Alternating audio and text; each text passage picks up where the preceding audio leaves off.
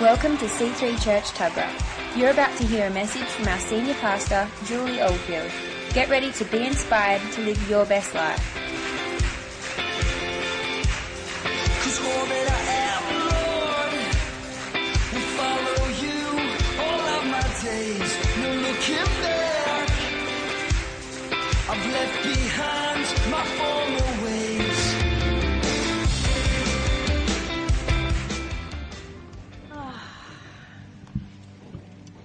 a lovely, lovely time at Presence. I just have such a sense of the Spirit of God this morning speaking to you. Um, Garth Ball was supposed to preach this morning and he got sick, and I kind of was not glad that he was sick. but um, I kind of all, you know, all this week I've had this stirring in my spirit as I as I sat in Presence Conference and watched thousands of people there you know, loving God and God loving them. And there was such a cry in my heart that God, there's so much more. Because I have a prophetic gift, so as I look around and I look at the people and I see they're worshiping God, but they're just so discouraged and so tired. And uh, I think there's a, a feeling in the body of Christ that there, there's a real weakness, a spiritual dryness, a spiritual weakness discouragement and tiredness, and almost the body of Christ is feeling a little defeated. And I was sitting in the conference and I was just like so burdened by it that I actually had to take one of the sessions off in the morning and just stay in my hotel room and just cry out to God. God, you know, what is happening? What is happening? What is going on? And the Lord said to me, the father of lies is at it again. The father of lies is trying to speak to my church. He's trying to speak to my people. He's trying to tell my people that they are weak and that they're never going to be able to accomplish this thing.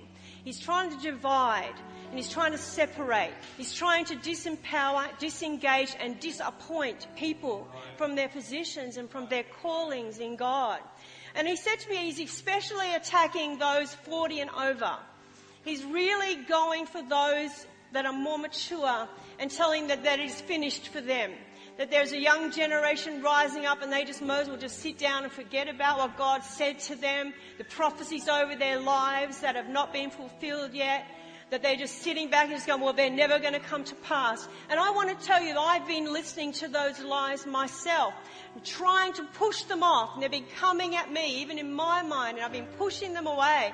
And I've been crying out to God, surely God, surely. And I know that a lot of what the Lord has said to generations of people will be fulfilled generationally, because that's how it works. You know, we know that many of the patriarchs of the faith, they said that they went and they, they left the earth. They never saw, they never saw accomplished what they had believed for, what they had faith for, although it was accounted to them as righteousness, their faith. Because it was to be accomplished through the blood, the shed blood and the resurrection of Jesus Christ. But I want to say this to you, that we have something that Moses didn't have as a generation and generations of people. We have something that David didn't have as a generation of people. We have something that Joseph didn't have. We have something that is so profound. We have it in our palm of our hands and yet we sit dormant with it and that is called the blood of Jesus Christ, the shed blood of Jesus Christ, the risen Lord. It is finished, he said. And he gave us a work to do when he died on the cross, when that tomb was emptied at Easter and he rose from the dead. He gave us an assignment to do. Amen? Now I want to look at that assignment today. I want to look at it carefully today. And what I want to do is I want to put to death every lie of the enemy. Do you know a, a lie why it's so effective? Because it's called deception. You actually don't realize you're living in it until the truth comes. And you will know the truth. And the truth will set you free. Amen? Jesus is the Spirit of truth, and the Holy Spirit comes right now to bring truth into this place and demolish every lie of the enemy so that the church will arise in this hour in the power and the glory that it should be in and do all that God has called us to do. Amen. Hallelujah. Chris Pringle brought this incredible message on one of the days there. And you know, in all her um, Chris Pringleness,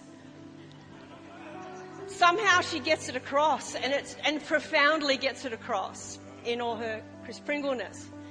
And sometimes you just sit there going, "What are you talking about?" And then a revelation just goes boom. It's like it's almost like she disarms you with her comedy, and with her, um, you know, um, blonde blondness, and uh,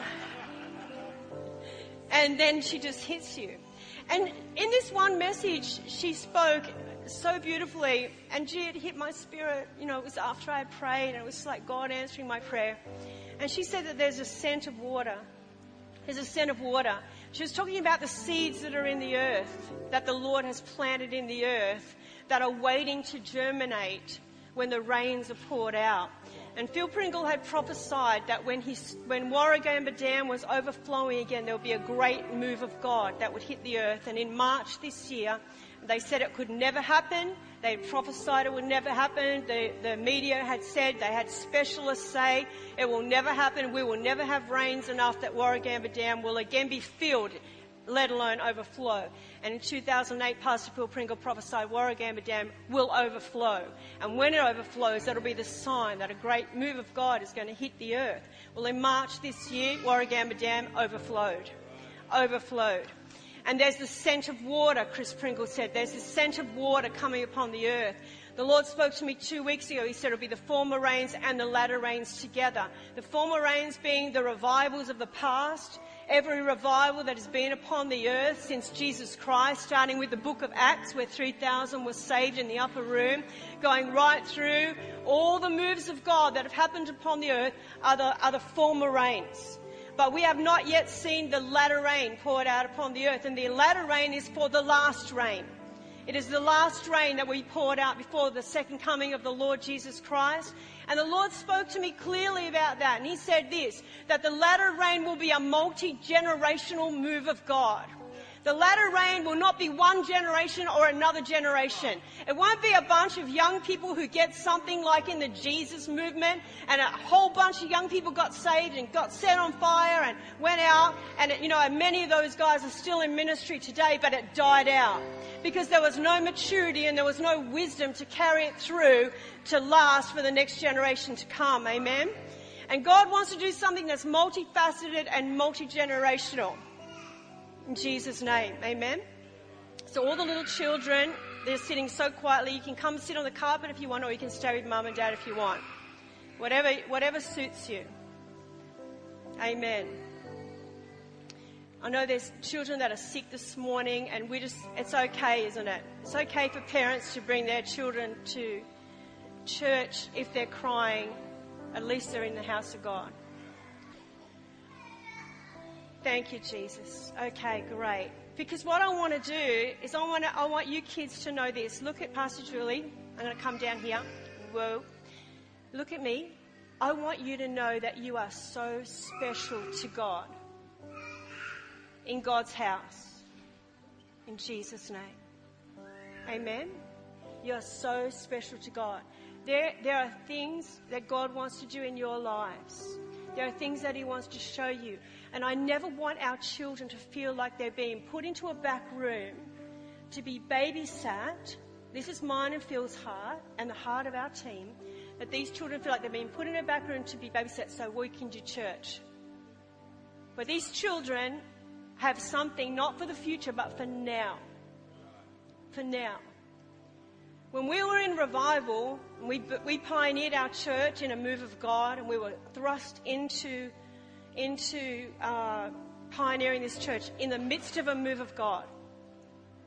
And we were in a massive revival, and God was touching so many people and touching us. And we used to start church at 9:30 in the morning. At 3 o'clock in the afternoon, we'd have to throw people out, not because we were tired, and we would not have lunch break, dinner break. No one was complaining. No one wanted to go home. People were being saved, delivered. People would run in off the street and fall on the altar crying, getting saved, delivered, demons coming out of people right in front of everybody. We didn't have time to take them to back rooms and, and go through three years of counseling.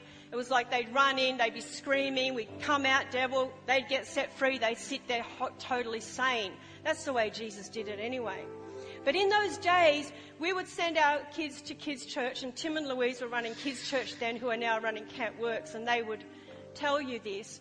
We would send our kids to kids' church in a, in a bus, and we had our own bus, and we'd go around and pick up all the neighbourhood kids, and they'd go off to kids' church. And many times they would bring the kids back to kids' church, carrying them into the service because they were so under the power of the Holy Spirit. They were crying, they were praying in tongues, they were crying out to lay hands on the sick. They were having visions of laying hands on the sick and seeing them recover.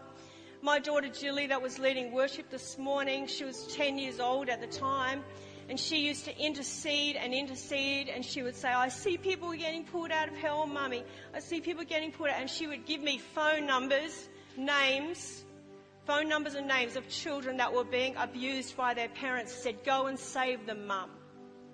What do you do with that? I don't know. I still don't know what you do with that. The children were laying hands on the sick and we were seeing them recover. See?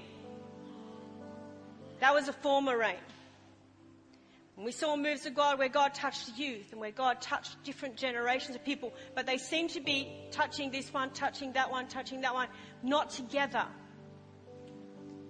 And more than anything else, I want you to know today that we are about to enter into one of the greatest moves of God that the world has ever seen. Why do you think the enemy is trying to discourage us?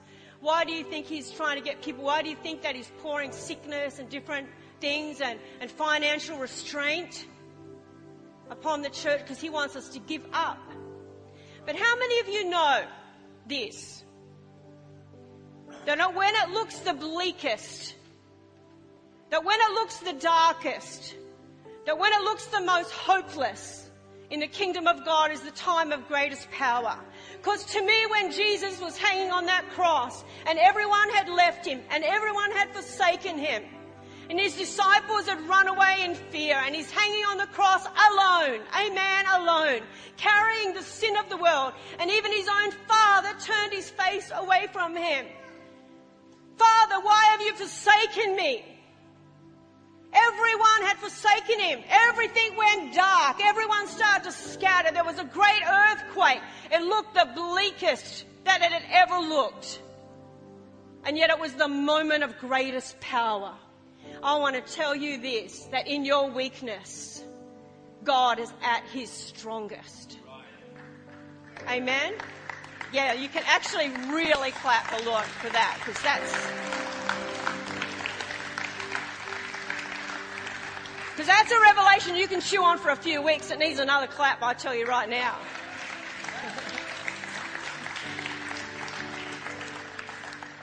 so I have good news for you this morning. In Exodus 3:15 it says this. God also said to Moses, Say to the Israelites, the Lord, the God of your fathers, the God of Abraham, the God of Isaac, and the God of Jacob has sent you. This is my name forever, the name you shall call me from generation to generation. In the Message Bible, it says this God continued with Moses. This is what you are to say to the Israelites God, the God of the, your fathers, the God of Abraham, the God of Isaac, and the God of Jacob has sent me to you. This has always been my name, and this is how I will always be known. How will God be known on the earth today in the greatest display of His glory that we have ever seen? He will be known as the God of Abraham, Isaac, and Jacob.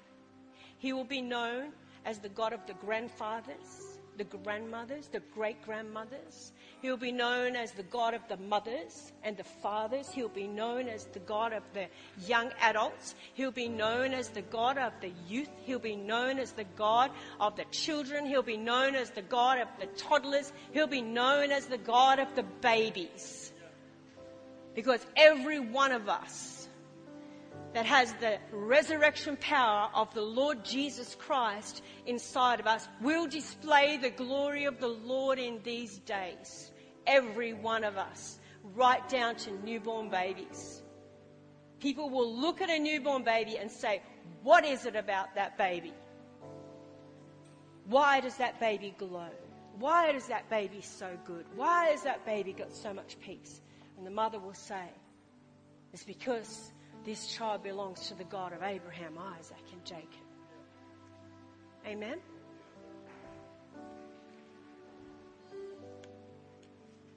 God's ultimate goal for mankind before the fall is that we would live, breathe, move, and have our being and do all that we're called to do as generational people, as a family.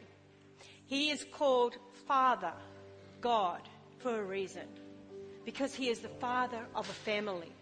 Amen? And we are all His children. You know, whether we are a newborn baby or whether we are nearly about to meet him, we are his children. Amen? And his ultimate goal that the generations would work together for the common good. But we know, we know in society that that has not worked. Because of the fall of man, what are we seeing? We're seeing the breakdown of community. We're seeing the breakdown of family. We see grandparents disconnected from grandchildren you know, great grandparents that never get to see the kids. And then we see grandparents, and then we see divorce and couples not even wanting to get married and putting it off until they're like in their 40s to have children. Just you know, or this whole thing of reproducing and family and, and, and being together is just so, so, so damaged. And then we, then what happens, we see like so many single mums and dads doing their best, doing their absolute best, but not, not the best that God would have because they're disconnected from their partners, their kids are not being raised by two parents, a male and a female parent.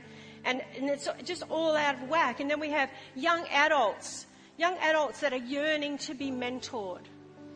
I see a cry in the heart of young adults, um, especially young men. And Phil Cairns, you know, I know that there's there's times where the Lord has spoken to you, and again, I believe God is speaking to you that you are a mentor of young men, and and I, and you've raised your own sons to be men, like they're good men and they're strong men, and you have that same gift to give to other men and young adult men, young adult men, not particularly youth, but young adult men who have never had that input of a father.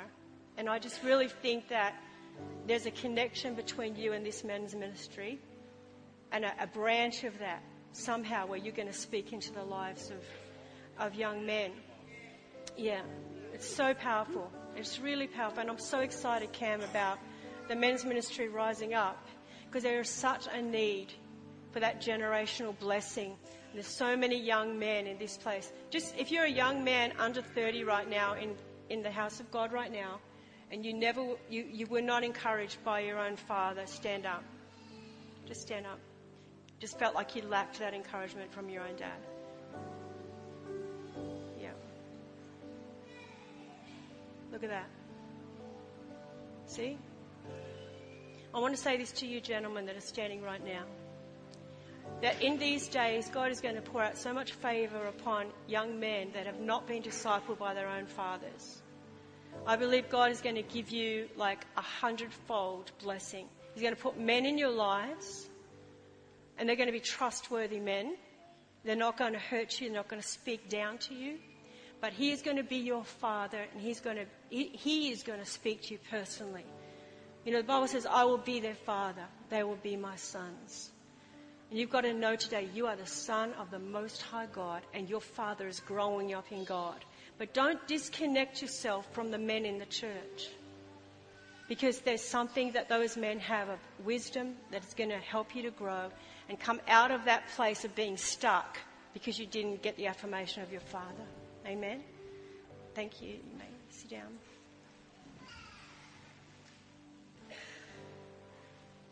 You know, we see, we see children that, you know, are just out of control, really out of control. You just need to go down to Westfields and have a look what's happening to the breakdown. And we, we see toddlers and babies being raised by mums without help of the community. And I think this is a really strong thing, you know, for us as church people to get alongside young mums and help them. Do you know that the Word of God says that there are natural mothers and there are those that aren't natural mothers? That's freaky. I know that's freaky, but God said it that He would make some women that just doesn't come naturally to. They have babies and they just quite, can't quite, they're not natural. And it says that the natural mothers should teach the unnatural mothers how to be natural with their babies. And I, and I just am so hungry to see this, and I know that we're starting a young mums group again in the church, and we're going to input into those mums with babies and really raise them up and really show them that, that God will help them raise their children. Amen.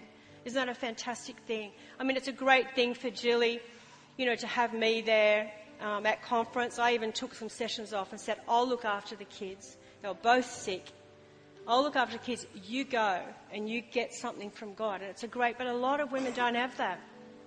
You know, I know Sarah and Cam, they've got five kids and Sarah does an amazing job with her children. Sarah, where, oh, she's there. Stand up, Sarah. Turn around. I just want you to applaud this mother of five.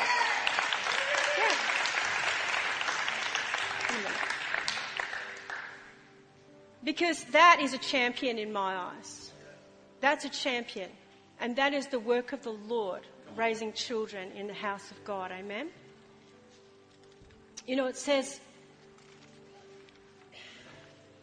God says this, that we've got to rise up. That we've got to shake off this discouragement and become the family that everyone out there is looking for. We need to display this family of God to the world so they would know that He is the God of Abraham, Isaac, and Jacob. If all of us do our part, and if all of us play our role, then we will, we will be the glory of God to the earth. You know, when the enemy came in to taunt and to tempt and to lie to Jesus and try and um, uh, tempt him in the wilderness, all that Jesus did use, was use the word of God against him. And he would say, It is written. So this morning, I want us to be able to say, It is written. I serve the God of Abraham, Isaac, and Jacob. I have a place in the kingdom of God. I have a work to do on the earth. As long as there is breath in my lungs, I will do everything I can to do all that He has called me to do. It is never finished until it is finished. My mum used to say, it, is, it isn't over till the fat lady sings and she hasn't sung yet. And, um, and, and, you know, there was one stage, and she's in heaven now, um, but there was one stage there where I was so discouraged, you know, a few months ago, and I was so sick and I was feeling so weak and discouraged, and I was just crying out to God, saying, God, it's not fair, you know, I just, what, I might as well just, yeah, maybe I'm too old. I was doing all this. And then I just heard the echo of my mum's voice, you know, it ain't over till the fat lady sings and she hasn't sung yet. Get up. And I said, okay, I'll get up and I will lose weight. So, so the fat lady will never sing. so I did both in Jesus' name. You know that the Word of God says one can set a thousand to flight, two can set ten thousand to flight. No wonder the enemy wants to divide us. No wonder the enemy wants, you know, you know, this, this lie going out there that, oh, just let the youth do it. Just let the young people do it. You know, the young people, yeah, young people, young people. And I know that we give a lot of time to the young people and we put a lot of input into the young people because they don't have parents and we need to be their parents. Sometimes the only time that they get told that they're doing anything good is when they come to church. Sometimes the only time that they don't feel like cutting themselves or hurting themselves is when they're in the house of God. So we gotta put input into them. But it isn't at the detriment of you guys, you know, your older generation or you people that are older than young people sitting there going, well, I guess God's finished with me. You know, this is a lie and I want to demolish it this morning. Listen to this. You know, I just wrote down here, united we stand, divided we fall. Matthew 12, 25 says, Every kingdom divided against itself will be ruined. And every city or household divided against itself will not stand. See, the, can you see what the enemy is doing? He's trying to divide the house of God. He's saying, oh no, no, he's not the God of Abraham, Isaac and Jacob. He's just the God of Jacob. He's just the God of the young people. He's just the God of the youth.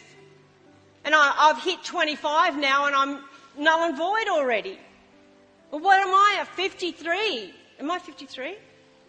52, I think I am. Stop it, Julie. Give myself another year. What am I at 52? The enemy's trying to say, you know, you better move over and let the young people. But when I look around me, when I see the greatest works that have been done, they've been done by people who are mature in the Lord, who know what they're doing, who can command the atmosphere in a place, and who can teach the next generation how to do it. Amen? And that's what we need in Jesus' name. Hallelujah! Hallelujah! Jesus said this to his disciples, and I want you to note that when he said this, he said this to all people. Every disciple that would ever be a disciple of Jesus Christ, irrespective of their age, race, creed, weight, height, talent, or treasure. He said this to all people. And he said this. Matthew 28, 18 to 20 says, All authority. Everyone say all authority. Didn't sound like you were very convinced about being an all authority. It was kind of just like, an authority. And it's like all authority. Let's say it. All authority, read it with me, in heaven and earth has been given to me. Therefore go and make disciples of all nations, baptizing them in the name of the Father and the Son and the Holy Spirit, and teaching them to obey everything I have commanded you, and surely I am with you always to the very end of the age. He said that to everybody. What's your excuse? When you walk through the supermarket like I did yesterday, coming home from Presence Conference, tired, hot, sweaty, smelly, bag, you know, car full of stuff, just want to get home to my own bed, haven't slept, been looking after sick kids, staying awake all night, been crowded in a two bedroom apartment with seven people and no air and no windows that work properly. And I just want to get home. And I said Phil, just stop in at Coles. I just run in, get some supplies, run out. You know, I didn't want to be in there. I didn't want to look at anybody. So I'm putting my stuff through the cash register, and there's a young man at the cash register, and I just, I'll just be kind. Anyway, hi, how are you? Didn't really want him to answer me because I didn't want to get into anything. And he says, oh, I'm good, thanks. Have you had a good week? I said, oh, great. And, and all of a sudden, the presence of God, the power of God comes on me. I don't feel old. I don't feel tired. I don't feel smelly. I don't feel worn out. I'm not in a hurry. I look into the eyes of this young man and I see that God's on him. And I said, oh, I had an awesome week. I've just been down at conference at Darling Harbour. He said, oh, what conference is that? I said, C3 Church. Presence Conference. Oh, I went to a C3 church once. I said, did you? I said, which one was that? He said, uh, the one on the stilts.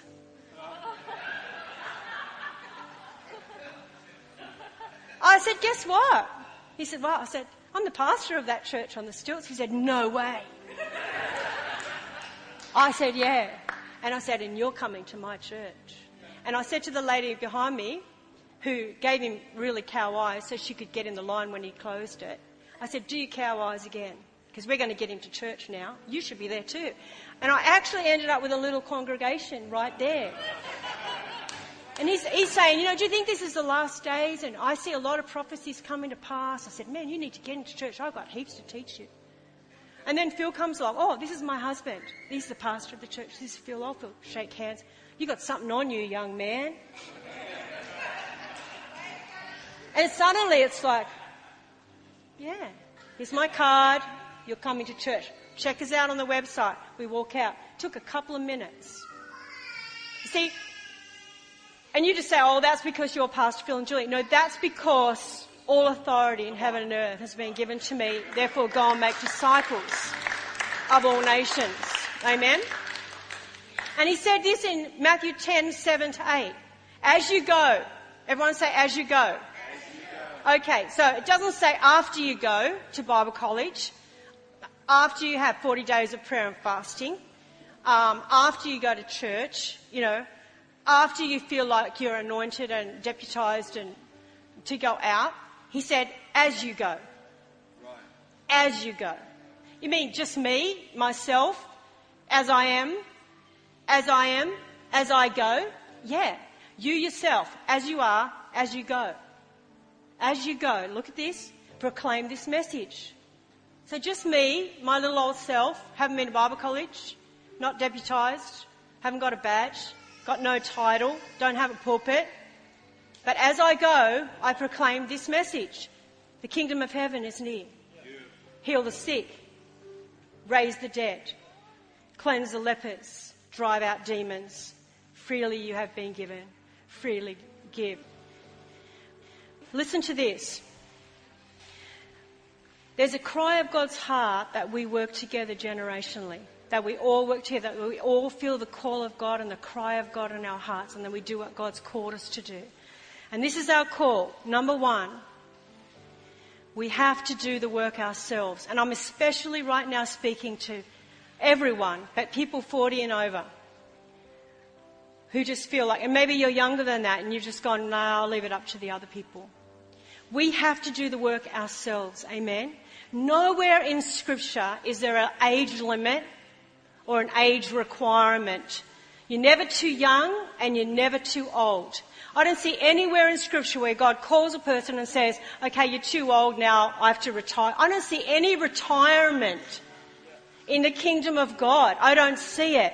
I don't see a null and void age. I don't see the grey nomads anywhere. All I see is people of God who get wiser with age and are able to impart something to the next generation. Amen. That's right. Just put, have you got that photo of Billy Graham? This man. Look at him. Is he a grey haired nomad? No, he is a preacher of the gospel of Jesus Christ. And I know that he was just facing death in the last week. Has he, has he gone home? He's nearly, he's nearly going home. But I want to tell you this that he preached right up until he could literally not walk anymore. I mean, he has brought thousands and thousands and thousands to the Lord. But he didn't get to 40, 30, 40, 50, and they said, sorry, it's another generation. Billy, move over. You're null and void. You're old fashioned. No, the power of God remained on this man in Jesus' name. Amen. Hallelujah. I think of people like Benny Hinn, Kathryn Kuhlman. Kathryn Kuhlman preached right up to literally weeks before she died. Literally weeks before she died. And 30 years in the ministry, healing the sick, thousands and thousands and thousands and thousands miraculously healed in her ministry, thousands and thousands and thousands saved in her ministry. And no one said to Kathryn Kuhlman, I'm sorry, love, you're too old in your long flowing white dresses. Let someone up there in a pair of jeans to, you know, no. She had the anointing. She had the power of God. But what did she do? She passed it on to Benny Hinn. Now Benny Hinn is going, going, going. And there's a lot of people say, oh, sit down, Benny, with your hairdo and you know, your funny music and play it again, Cheryl. You're irrelevant. You know, but there's thousands and thousands and thousands of people being saved, healed and delivered by a man of God who we need to honour and respect in this day, in this age. Amen. Look at Pastor Phil Pringle. I've heard lots of people say, oh, who's he going to pass it on to? You know, he's 60, he's nearly 60 next month. Woo, he's nearly 60 next month. You know what I mean? Like big deal. The man has more anointing now at nearly 60 than I've ever seen on him in his whole life. He can stand up and he can command an auditorium of thousands of people and everyone feels as if he knows them intimately just by the presence of God that's in his heart and in his life. There is no age gap, amen. There is no completion, amen. And number two, we have to train, bless and equip the next generation coming after us. Psalm 145 4 says, one generation commends your works to another. They tell of your mighty acts. Look at this boy. There, Garth. Up on the big screen at present, there he is, Pastor Garth Ball. You know, just 16 years old, came into this church, took him months to make a decision for the Lord. Phil was on his case. He was on his case because in this boy who was just living in the world, who had come from an unsaved home, had no Christian inheritance at all, Phil saw something on this boy and he began to speak, you've got to get back to church. You've got to come back to church. You've got to keep pressing in. He was living in sin. He was living in all kinds of stuff, but God, he Phil saying, you've got to get back to church. And when he gave his heart to the Lord, he meant it with all his heart. And now here we are right now. How many years later? I don't know how many years, 14. 12 years later, 12 years later, he's now the associate pastor of this church. And he's on the big screen down at Presence Conference because he's running the whole online Bible college of C3 Global. I mean, that's what happens when, you, you know, we say to another generation, get up, you can do it.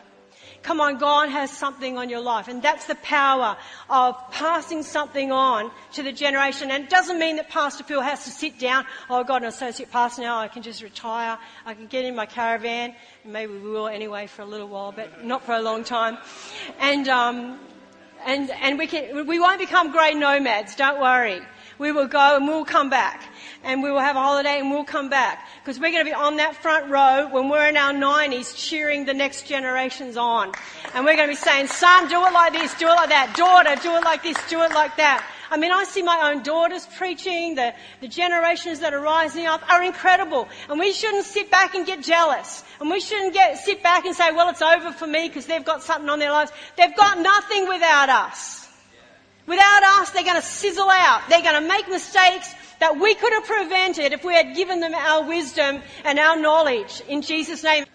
And the last thing, we, the, the second last thing is that we have to leave an inheritance. Exodus 15, 17. You will bring them in and plant them on the mountain of your inheritance. The place, Lord, you made for your dwelling. The sanctuary, Lord, my, your hands established. You know, and this is what Pastor Phil was saying before, you know. You know, I just want to say this to you. 80%, probably 80% of our church are under 30. That means that 20% of us have to pay the bills. It's basically how it works.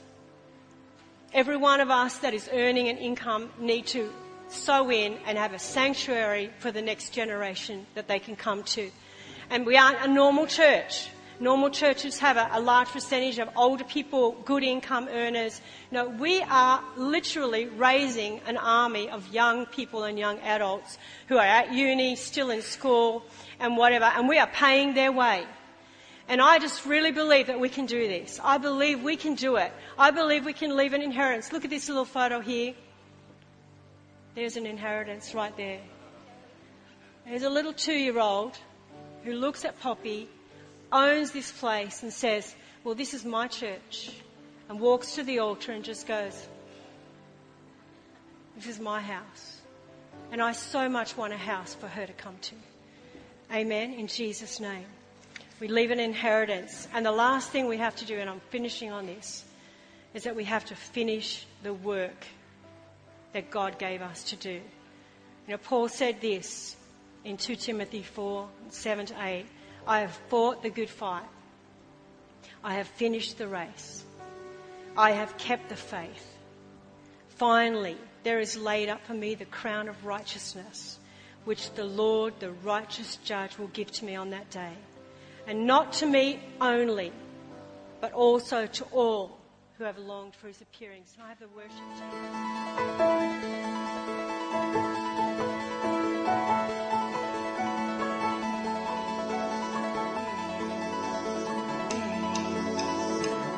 We hope you enjoyed listening to this message. For more information on what you've just heard or how to visit us, go to c3tuggerah.org.au. We hope to see you at church soon.